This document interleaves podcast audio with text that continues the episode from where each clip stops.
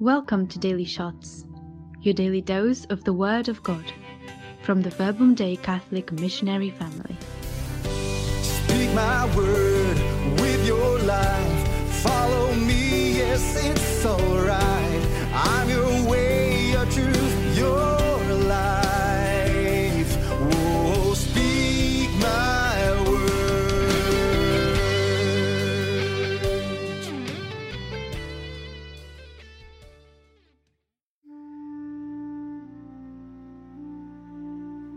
Hi everyone, I'm Anne and I'm part of the Verbum Dei community in London.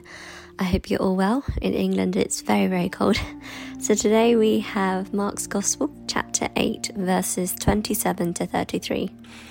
Jesus and his disciples set out for the villages of Caesarea Philippi. Along the way, he asked his disciples, Who do people say that I am? They said in reply, John the Baptist, others, Elijah, still others, one of the prophets.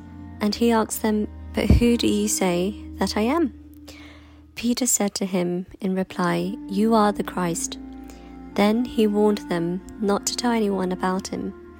He began to teach them that the Son of Man must suffer greatly and be rejected by the elders, the chief priests, and the scribes, and be killed, and rise after three days. He spoke this openly. Then Peter took him aside and began to rebuke him. At this, he turned around and, looking at his disciples, rebuked Peter and said, Get behind me, Satan. You are thinking not as God does, but as human beings do. So, today we have the gospel that tells us that Jesus speaks openly about his journey, how he will suffer. Now, in many Catholic circles that I've been part of, I don't often hear how people struggle with their relationship with God, just to put it straight out there, especially when they're suffering. Instead, it's always portraying positively their love for God. God is my savior, God is good, which is completely fine um, in itself. It's, it's good that you're able to see that side of God.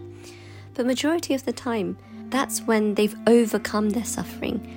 They always miss or less likely to share the important part of their journey when they did struggle, or sometimes hide the fact of this important bit of their journey when they did struggle, and to show instead that they've always been faithful.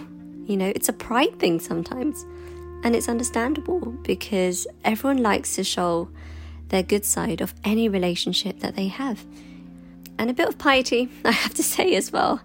And I have to admit, I'm not a big fan of this at all. But I have to say, I do catch myself doing this sometimes. And I actually was not aware of it. And sometimes I think we need to hear the vital parts of the struggles that we go through more often because it makes us feel humanly understood. That somehow trusting God or love for God is not built overnight, and that love and that trust that we had in God before can be broken in our faith journey along the way, and sometimes it might even need rebuilding again. So nothing is ever black and white and straightforward. And to give an example, I work with a confirmation group in my local parish with the Verbum Dei missionaries, and majority of the kids are from working class backgrounds. And I have many attempts to connect the teenagers' understanding and relationship with God, and it's never been easy because one thing I've noticed in our group discussions is that they can't relate to something that they have yet to experience or understand. So if you're selling God as God is loving, God is caring, He's my savior, but the reality is, and as sad as this sounds, some of them do come from a lot of suffering, and as a catechist, I've been selling them something that's not a reality for them at all. And it was a huge humility moment for me uh, because I was doing exactly what I didn't like to see or hear in others.